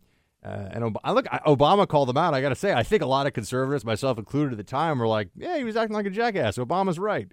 So just because Obama says it doesn't mean it's wrong, people. Let's not let's not go down that path. I mean, Obama, you know, he, he gets he gets it right occasionally, just like everyone gets it right occasionally. Uh, but Kanye right now is he is uh, he's getting all kinds of attention, and not all of it good, which you can assume would be the case the moment you've got somebody with that kind of currency in uh, pop culture uh, and, and within the hip hop community and from the black community specifically, right? Somebody who is uh, uh, not just well known. I think you could say Kanye is, I don't know if revered is the right word, but um, got a lot of following, got, got a lot of fans all across the country. Uh, and so here we go. Um, this is the list the list of the unfollowing of Kanye West so far. Now, now I cannot verify that this is true, but this is making the way. That's it. We actually could verify it. Now I think about it, um, but I think I mean you know because this is public, right? Who you follow and don't follow, and based on uh, based on what's making its way around the interwebs right now, I, I know we're just we're we're digging into this Kanye story, folks. It's it's hot right now. Chance the Rapper, Kanye, P Diddy the capitalist. What did you say his name was? Like like One Love or something? Brother Love. Brother Love. It could, I mean, One Love would also work, right? But you know, anyway, Brother Love. Wow, that's like that's like Prince changing his name to a symbol level level weird, right? Like that makes no sense at all. I mean, my name is Buck, so maybe I glass house, stones, all that. Uh, but he, here's what Kanye has been unfollowed by Drake, Ariana Grande. Even I know who some of these people are, which is saying something. Justin Bieber. I remember hearing that kid like a decade, a decade plus ago. I was in D.C. I remember hearing him on the radio giving an interview. I remember just being, "Who is this little punk? I need to give him a wedgie right now." You know, like who is this kid? I, I'm not even going to pretend that I could do an impersonation of him, but I, I, I probably could if I gave some thought. Back to the unfollowing list, though. So these are people, big celebrities, who have made a made a showing of unfollowing on Twitter from Kanye. Katy Perry, Kendrick Lamar, Rihanna, The Weeknd, both a uh, a person and you know a, a proper noun and just a noun, right? A thing that we all enjoy, and perhaps a musician that you listen listen to sometimes. And Zayn Malik. I will note that uh, other people, Troye Sivan, have no. I have no idea who that is. Do Do you know who Troye Sivan is? And Brandon's like a rock DJ, so One Direction that they don't. That doesn't count. Unless One Direction unfollows as a group, I don't care if one of them unfollows. Come on. That's like that's like getting one Spice Girl mad at you. Unless all of them, are, unless like all of them are super mad at you, it doesn't matter. Uh, who else is in here? Janelle Monáe with an accent accent grave over the A. What's that? Who's she? Brandon, you're the rock DJ. Tell me. She's just another R and B singer. Oh, she's R and B singer. Um, with an accent over the A. That's interesting. Is Jaden Smith Will Smith's son? That one I could just figure out on my own. All right. He was in a bad Karate Kid remake. I actually saw some of that, and it was really because we're going to be talking about Karate Kid in the next hour. Oh, that's right, Cobra Kai, son. It's been made real. It's coming out. Uh, but the uh, the Jaden Smith one could. Sometimes they reboot these franchises and they do a good job. Creed is a very good reboot of the Rocky franchise, and Michael B. Jordan. I understand you don't want to be confused with the other Michael Jordan. Michael B. Jordan does a, very very strong job, and it's a good movie. Um, the Karate Kid remake, based in Beijing, I think, or Shanghai, I forget, uh, not good, not good. But Kanye's getting heat from from the big celebrities now, so that makes me think that maybe it's not necessarily just a kind of a temporary publicity thing. Although maybe I'm giving Kanye too much credit. I don't know. Some of his thoughts though were very positive. You know, he's putting it out there. He says that there's a I forget what the exact words were, and it's all on Twitter. We could see there's like a stigma about loving people. I don't know if that's really true or not, but it sounds like something that. Look, John Lennon used to write stuff that you could hear your preschool teacher tell you. And everyone's like, John Lennon's brilliant. Oh my gosh, you know. Imagine all the people, you know. Come on, dude. Yeah, the Beatles. Don't even get me started. I will ruin your childhood when it comes to the Beatles, and I will win because you want to talk about some overrated stuff. The White Album, there's two good songs, people. Two good songs. All right. I got to talk to you about Joy Reid and the uh, caravan at the border. That's all coming up. Stay with me. Welcome to hour three of the Buck Sexton Show, everybody. I've been telling you all along. I, I, I like to say that, I know, but it's really true in this case. Don't believe them when they say the caravan will no longer be at the border. Don't believe them when they say that it has uh, dissipated uh, and it's all been dealt with because no, no. Uh, those folks that think that they're coming to the States, they're still going to try to come into the States. They didn't walk, literally, as I understand it, uh, they didn't walk from Central America to just all decide to stop and turn around. So here's what CBS is saying about this right now. About 130 Central Americans, mostly women and children, have arrived at the U.S. border with Mexico in a caravan full of asylum seeking immigrants. This is just today. Two busloads. Wait a second.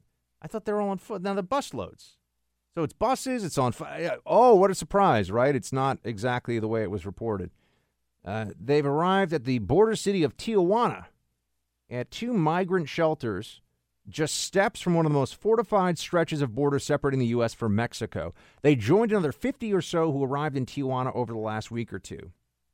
Four more busloads of about 200 Central Americans were expected to arrive in Tijuana Wednesday. So we don't know if they've arrived yet or not. But they're on the way. And they're all going to claim asylum. So originally, I think the caravan was reported as 800 or 1,000 people. And remember, that's a drop in the bucket of all the illegal immigration that's actually happening all the time. It was really about the symbolism here, right? It was about what does this mean? And sure enough, when Trump decided to focus on this for a while, people uh, people decided that they would uh, back off this a little bit. The media wasn't covering it nearly as much. I knew it wouldn't really change because they're going to have this this migrant caravan. The, the whole point is once you get some of them into the country and it's reported on and they they create this precedent, then everyone else can see, oh well, well they got to go into the country anyway, right? Once you get 600 in, which is what it sounds like right now, and, and they're still operating under this loophole where they're turning themselves in, they're claiming asylum. The whole thing is a scam. I would note that uh, I think there was a report last week, or maybe it's even earlier this week, that uh, an MS 13 gang member who was not a minor tried to turn himself in at the border to gain access into the U.S. by surprise, claiming that he is, in fact, an unaccompanied minor. I've been saying this for the whole time this, this situation is going on. A lot of like a lot of 17 year olds who are actually 24, 25 showing up at our southern border from Central American countries. There's a lot of that going on. And uh, as I just see this, I, I, I feel like I'm very angry at the Congress. Why hasn't the Republican majority addressed the issue of the loopholes that exist in the immigration system? Why aren't they taking action on immigration? It's not enough for Trump to use his executive authority. Look, he can't even roll back DACA. It's just crazy. What do you mean? How could he not roll back DACA, right? I mean, that was a program, deferred action for childhood arrivals, that President Obama just decided to do. It was not constitutional for him to do it, but he just decided to do it. And now you have uh, you have the courts. They just issued a ruling uh, on Tuesday that the Trump administration didn't give adequate reasoning for ending DACA. This is insane. This is completely bonkers. If it was a presidential decision in the first place, then how can it not be a presidential decision in the second place? You know, so to speak. How can all of a sudden what was in the discretion for one commander in chief is not no longer for the other? He's constrained by Obama's decision. Trump can't just say, okay, Obama liked that program. I don't, so I'm going to stop doing it. The answer is right now that yes, that's what courts have said. A federal court issued a ruling on Tuesday saying that uh, the government has 90 days to explain itself before it has to start accepting more DACA applications. And I would note that there are a whole bunch of people that can see that uh, the DACA process is going to be bent and abused and misused in every way possible to include as many people as possible under it. Forget about this. Oh, I was brought here by my parents through no fault of my own. Those people have already applied. Now, what you're going to get are a lot of applications from individuals who are like, well, I don't have the papers, but yeah, sure, I was brought here when I was five. They might have been brought here five months ago. It's a scam. We are being bamboozled. And where's Congress on this? Trump is doing what he can, but the courts are saying, you see, the, the courts are acting as a brake on Trump's exercise of his constitutional authorities. Right? The courts are just deciding to be part of the hashtag. Now, when I say the courts, it's problematic. You only need a couple of federal judges, and they can gum up the works pretty badly. You got some Ninth Circuit, far left, liberal, anti Trump activists wearing judges' robes, and they can affect national policy on this. They have to throw rule of law on the bonfire, so to speak. They have to be willing to just abandon any pretense of this being legal analysis that they're doing, but their preference is to use their power, use their authority to just shut down Trump however they can. So then that, that makes me think, well, what do we do with the Congress right now? And people say, oh, Buck, but they'll filibuster. They'll filibuster. They'll stop it from. Okay, how about Congress at least tries? We could see congressional action. Part of convincing the American public that the Democrats are basically a quasi open borders party, that they do elevate the interests of non citizens and illegal aliens over American citizens time and time again. A part of showing the American people that. And one of the things that was kind of magical about the rise of Trumpism is that you got to tell them about it, right? You can't just uh, sit back and say, well, maybe eventually some of those think tank papers that are making their way around D.C. will get read by all the American voting public and we'll all figure this out. It's just it's just fantasy land. We'll see what ends up happening. Here. I would just like to see much more in the way of uh, of a push to address the issue of the southern border, tie the southern border and its porous nature to the opioid epidemic that's ravaging cities and towns across the country still. To talk about how there, you know, you have all these law enforcement people that say, "Oh, uh, it, it'll mean that people are scared to come to the police if there's any enforcement of our immigration law in sanctuary cities. And I always want to respond they're, whether they want to be doing so or not, officials who take that position are running cover for narco traffickers because illegal immigrant communities provide the cover. I'm not saying they're complicit, but they provide the cover for the narco traffickers to bring fentanyl and heroin into the United States, which last year killed 64,000 people. You know, where is this issue in the headlines? We do not have the luxury of time anymore. It is not clear that we are even going to maintain the majorities we have in the House and the Senate. I want to ask the Republicans, what are you waiting for? You're, they're seeing Trump get stymied by the judiciary. They're seeing what we are up against here. And now you've got this caravan. As I told you, it's not going to stop. It'll be back. Producer Mike, true or false? I've been saying the caravan's not really going away. It's just going to fade out of the headlines, and then all of a sudden, oh, the caravan's at the border. What a surprise. Because it is about the optics of it. And think of what the messaging is for the rest of those who are thinking about illegally crossing the United States. They won't enforce their laws. Their laws are foolish, even if they were willing to enforce them. It's a joke. America is a cow to be milked. Take advantage of it. That's that's the messaging. This is why the care. I know the numbers aren't important 200, 400. You know, you got hundreds and hundreds crossing different sectors of the southern border every day. Every day. I also don't believe the stories we were told about how, oh, there's now net migration to this country is zero. That's a fan. That's, that's crap.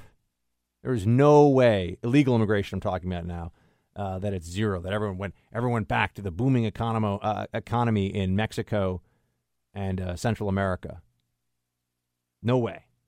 Is uh, complete nonsense. Uh, I, I want to talk to you about the uh, the Joy Reid situation here for a few minutes. In case you don't know, there's an MSNBC host who's come up with some really creative ways of uh, trying to avoid trouble for previous statements. I, I will address this with you and and what it means and what it tells us about the social justice left and the dishonesty therein in just a few.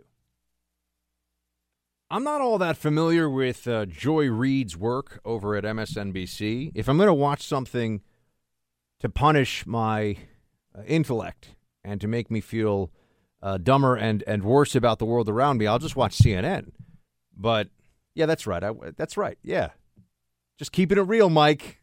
I know. Uh, probably not going to get another CNN contract anytime soon, but you know what? Hey, hey, hey, potato, potato, CNN. You know what I mean? You want to arm wrestle Tapper? You want to see who the real man is? Uh, I kid, I kid. So, Joy Reid's over at MSNBC. I actually don't have that much of a problem with MSNBC because I feel like they're they're honest, right? Like if you want to go to a, a rally and you want to hold up a hammer and sickle Soviet flag and be like, I'm all about Marxism in America. I think it's a terrible idea and it shows a tremendous historical ignorance of what that led to, but at least you're you know, at least you're being honest about it, right? Whereas if you show up and you say, we just want redistribution and we just want to, we just want fairness. And, you know, it's like, well, what do you really want? Uh, let's be honest about what you want, right? MSNBC is the left wing cable news network, the most left wing. It's not the only one. They're all, except for Fox, left wing, but it's the most left wing. Okay. Joy Reid is an African American female host on the network. I think she has a show, uh, ooh, I don't know, Saturday mornings or something. Yeah. Mike, hit me up. Let me know if I, I think I'm right. I'm usually right when I'm not sure I'm right. But Joy, Joy Reid, uh, yeah, you know, look, she's a social justice warrior. I get it. Um, and she takes, uh, she, you know, she toes the party line now with a lot of the leftist stuff. Fine. And I'm not overly familiar with her work. I'm not going to pretend that I know her stuff particularly well. So some other MSNBC hosts I, I am quite a bit more familiar with. She's kind of a second tier host there. I mean, she doesn't have like a big prime time show or something. But she's, I'm, I'm right, right? Yeah, AM Joy. It's it's weekends. They yeah, say. week weekend show. Okay, weekend show. But you know, look, hey, and I'm not I'm not hating on having a weekend show. Uh, you know, cable news show, you get it anywhere. Good for you, and it's tough and tough business. And I'm not unlike some of my former compatriots at CNN who like to just compare uh, TV resumes as a means of making themselves feel better. Uh, I I actually think that you know whatever. I'm to put that. I'm going to put all that aside for a moment. She wrote a blog 10 years ago, all right, uh, around 10 years ago. And on that blog, she wrote some things about uh, gay people. She wrote things that you would qualify, well, I think anyone actually, what I was going to say on the left, but just in general, as homophobic. And, and you know, she would make fun of Charlie Crist for being secretly gay. And there's, a, I mean, there's a whole bunch. If you want to see it, I won't go over all now, but clearly, and she's apologized for some of it, right? So she's admitted to some of the stuff that was on this blog from 10 years ago. That's clearly anti LGBTQ. I got a whole bunch of thoughts about all this. Uh, first of all, I don't believe that somebody should lose their job for beliefs that they've, uh, from a long time ago, that they've repudiated, right? I, I think that within reason, right? I mean, it's one, you know, if somebody's advocating for the uh, elimination of a class of people or something, I think, you know, tough to change that much from that one. But look, Barack Obama ran as a traditional marriage candidate in 2008, okay, which meant that he was opposed, Barack Obama was opposed to gay marriage on the record as a matter of law in 2008. So if we're going to go back now and pretend that anybody who held that position is to be kicked out of the public square. I don't know what you do with the Obama you, with the Obama situation, as well as Biden and Hillary and you know all the rest of them. So what you have to do is allow for the evolution of people's beliefs over time. And by the way, I've I've evolved on certain things. You know, I'll be honest with you. Here's one. Probably get myself in a little well, eh, not trouble, but I used to be much more pro death penalty than I am today. I'm I am squishy on the death penalty. And I'll just admit it. Um, you know, if you present me with a certain kind of case, I'm like, yeah, I'd throw the switch myself. But that's more of an emotional reaction. As a function of policy, I, I, I'm, I have a tough time with it. I'm not saying I think it's wrong. I'm not saying I think it's, you know, I'm 100%. I'm just saying I, I, I can uh, waver on that one. Um, and I used to be like, flip the switch, man. Put the vein in the, I mean, put the uh, needle in, in that guy's arm, like death penalty. So, you know, I've evolved on some things over time. Um, but I don't, I don't, I don't think that Joy Reid should be in all this trouble for what she wrote on blog ten years ago.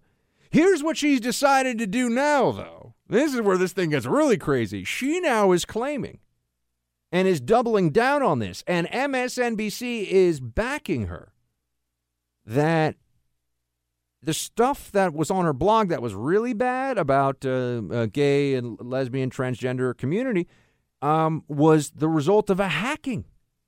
She now claims via a lawyer publicly that the FBI is investigating the hack of her blog, which I'm guessing very few people were reading, from 10 years ago, as in an effort to smear her. So let's look at the evidence here as we know it for a second.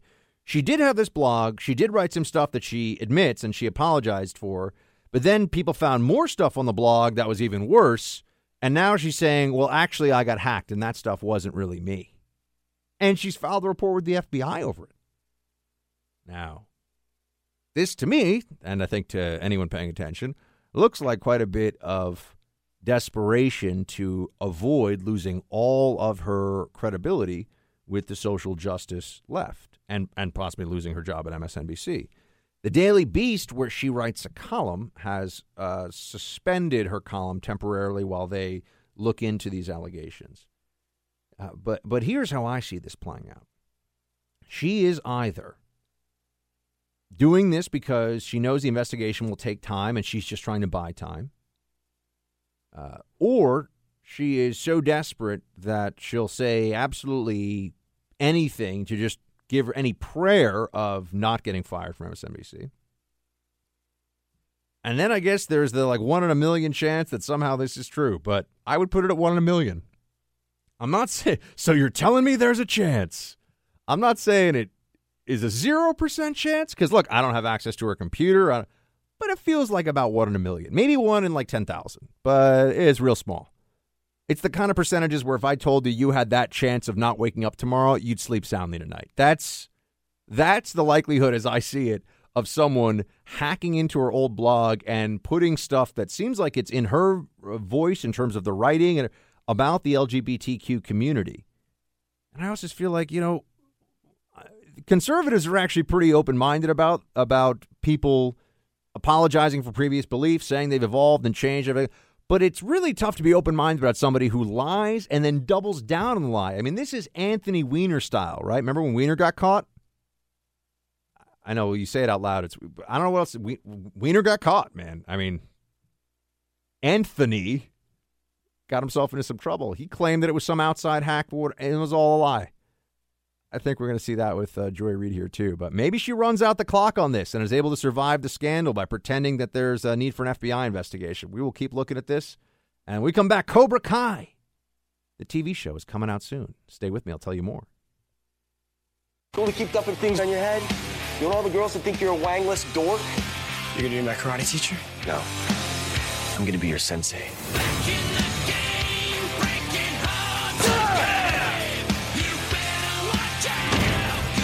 Style of karate that was taught to me. A method of fighting your pansy ass generation desperately needs. Okay, let's see what you got. Girl's a natural cobra. Sweep the leg. Cobra Kai is a TV show. It's coming out. So, in case you didn't know, and I, it's it's either going to be a wonderful trip down memory lane, mostly buttressed by some self-effacing humor and nostalgia or it's going to be a steaming dumpster fire of the smelliest trash, right? One of the, it's not out yet, right? It's coming out soon. It's coming out soon. So, in case you don't know, that's what I'm, I'm here to tell you about things like this. This is what I spend my time thinking about. Uh, the Karate Kid now has a spin-off that is coming to is it Hulu or Amazon Prime or one of them? YouTube Red. YouTube Red. What is that? Is that what the is that what the really cool people listen? I don't know. YouTube Red is a thing now which I suppose is the YouTube answer to Hulu and Amazon Prime. Uh, but it's a spinoff of The Karate Kid, which you all remember, right? You know, Daniel-san and uh, all that stuff, right? Crane kick, sweep the leg. I kind of always rooted. I'm a. Oh, it's already out. It, folks, our timing here is impeccable. It just came out yesterday. Who knows what Buck's doing this weekend? Oh yes, my friends. I am going to check this thing out and give you a full readout. But it does remind me, and those of you who are really within 10 or 15 years of my age, either way, certainly 10 or 15 years older than me. So if you're like, if you're 25 to 50 right now, I would say, what's up? Uh, coming out May. Okay, premiere. That's what I thought. So I'm, Brandon. I'm very cutting edge. I'm a very cutting edge fellow. Uh, so it's coming out in a few weeks, folks. So, that, like I said, I'm trying to get you an early look here at the spinoff, which is Cobra Kai, which remember was the dojo for the bad guy in the Karate Kid. And this is, for me at least, this is one of these things where um, I, I look back at this and I think about how, and by the way, if, if you watch the show, uh, uh, Billy Zabka was who played the original bad guy from the Cobra Kai. Um, Johnny Lawrence. This is 1984, man. This is going way back. Johnny, sweep the leg. Um, Sweep the leg. there you go. Thank you. No mercy. no mercy. Sweep the leg. Uh, sweeping the leg is actually, I will say, way better idea to sweep the leg than to try the crane kick, right? In, in real life. And then that brings me to just how, what happened to the martial arts craze in this country? I think it's because now, the, the, with the rise of MMA and actual combatives, uh, people see what works and what doesn't, and what's useful for the purposes of self defense and what's kind of fantasy land. But I, I remember being a little kid, and all I wanted was a Shaolin monk to like take me from my parents for a summer. You know, I love my family, not forever, just for like a summer, and teach me in the ways of like praying mantis and drunken drunken kung fu style. That was a style, tiger style, all the different kung fu styles. And I thought that I could become kind of like invincible in hand to hand combat. Turns out, if you want to be good at hand to hand combat, you have to uh, train, you have to train to hit and get hit, and you have to work out and uh, you know be be physically prepared for combat. Uh, so it's a little different than just like doing a lot of meditation, planting some uh, some shrubbery, which is what they do in the Karate Kid, at least one of the Karate Kid movies, bonsai trees. And uh, yeah, it, and Daniel-san, I go back and look at that. I'm like, he's not, he's not actually beating up any of the bullies in real life. I'm just telling you. I, I know I'm, I'm spoiling, spoiling uh, my own childhood here. But there were so many of these movies. The American Ninja series, it's a terrible movie. I watched that movie a hundred times. Bloodsport, by the way, my whole my brothers and I we're obsessed with Bloodsport, and I can tell you if you go and look at actual leaked footage of the Kumite, you're like this is like a boring kickboxing match with two guys that each weigh about 115 pounds. Like this is not. It's not like it looks like in the movie where he's doing spin kicks against like huge jacked warriors. Anyway, uh, so I'm gonna watch this uh, coming up soon. Uh, it's gonna get it's gonna get the full buck readout. I have to watch. Are you gonna you're gonna watch it, Mike? Cobra Kai, the Karate Kid spinoff, obviously. Uh, you know, and this will give me an excuse also. I've always, I've never actually been, maybe I'm too old for Halloween now. I don't know. Adults can do Halloween. For some people, other people say no. But I've always wanted to do the Cobra Kai dojo Halloween situation. You know what I mean? Exactly. It's a classic. No one dresses like Daniel-san. Everyone dresses up like the Cobra Kai guys because this is way cooler.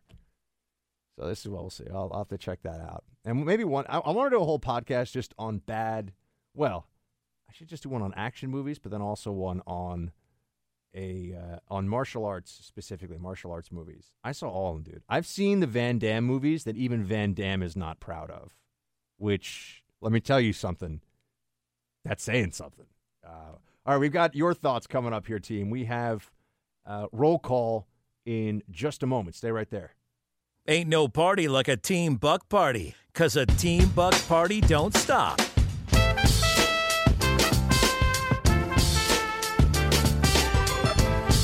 Yeah, we got Buck turned up to 11.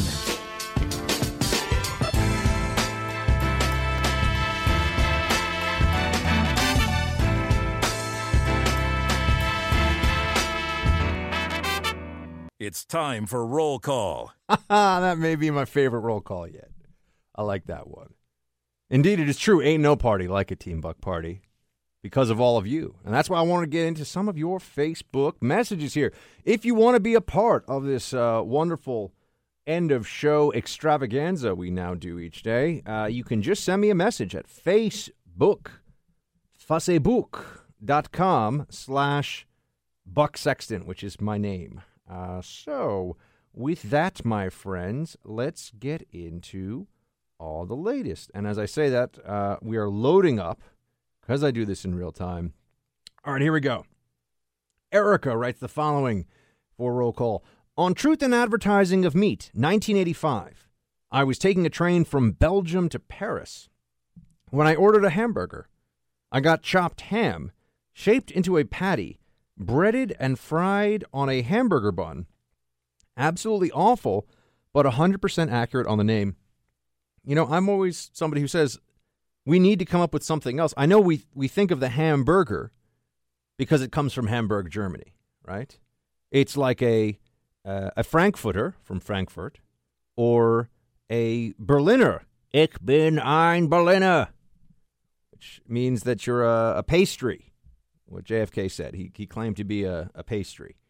Um, it's just Ich bin Berliner if you are from Berlin, and uh, it's named for these different cities in Germany.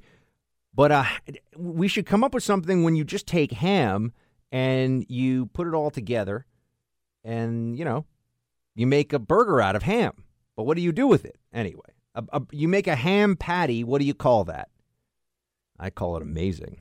I hope a lot of you saw, by the way, this morning. I, I had the, I had the, uh, the good fortune of being on Fox and Friends with Miss Molly, and I got to make some scrambled eggs. Now, some people have been giving me a little bit of a hard time because I didn't get to finish. Now, we already had finished before that scrambled eggs, so we had servings there for the host to try, but I wanted to try to make them in real time. I had literally two minutes and 10 seconds for that segment, folks. Now, I'm just going to put this out there. It is very difficult using a. I know people are saying I'm just making excuses. I'm, I'm not. I'm not making excuses. I'm just telling you how it is. All right. I'm. I am keeping it real, and it, the little tabletop thing we had there. I look. I loved it. It was fun. Miss Molly was there. She looked beautiful, and the the Fox and Friends hosts are, you know, the nicest people you could ever hope to meet. Uh, but the little stovetoppy thing just didn't really get that hot. So I was not really able to uh, get the heat going with it as I wanted to. I did, however, do the the egg cracking the way I wanted, seamlessly. No shells. That's right, no shells in there. And I would have done it one handed, but I didn't want to show off too much. I'm just saying. Uh, next up here on roll call, Brad. Oh, by the way, if you if you didn't see the segment from this morning, we put it on Facebook. It's it's all over the place. Under Buck is an amazing chef. I'm, if you Google that, that's hopefully what will come up. Uh, Brad writes, Hey man, I've been a podcast listener since you left the Blaze, and you're killing me today. The perfect accent of the nutjob Clinton supporting Port Authority lady is too much. I'm working on cars by myself in this parking lot, listening to you on my headphones and dying laughing. Please stop. People are looking at me like I'm nuts. Shields high, homie. Well, Home Slice, aka Brad, thank you so much for uh, writing in, uh, writing in, and uh, I'm so glad you enjoyed the show. I had a lot of fun with the show yesterday. And I'm trying to do more and more of that now too. I know by the time a lot of you get to listen to me, it's you know you've already if, if you're trying to do a, a, a just a, a a scan or run through of the day's news, there's so many different ways to do that. I want the Freedom Hut to be more of an experience. Yes, sure, a lot of information and trying to bring knowledge into all this, but also just have some fun with it too. Right? If you're going to give me your time, I think we should all have fun. I should have fun, and you should have fun. So let's make that one of our one of our missions here. Uh, Darby, he's up next. He writes, listening to Wednesday night's podcast, and you've got me laughing out loud. Little story to tell you. Had a buddy on my first ship. He had a huge head. I was a sonar tech, and we called him the head. Anyway, one day we pulled in Norfolk, and this guy wanted a fitted Detroit Tigers cap.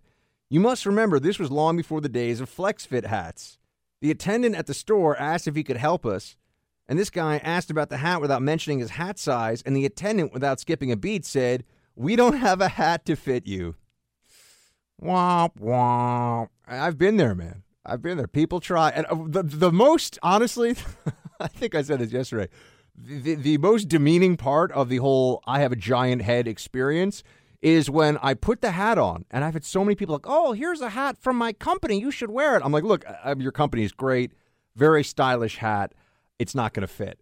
And, and then I try to put it on and it doesn't go over my head. But then people like to take it from both sides and try to like pull it down. Like if they yank hard enough on my dome, they're going to collapse it so that the hat fits. You know, just just just stay still, Buck. We're just going to pull the hat down. I'm like, "No, please stop. like I don't want this. I don't need this."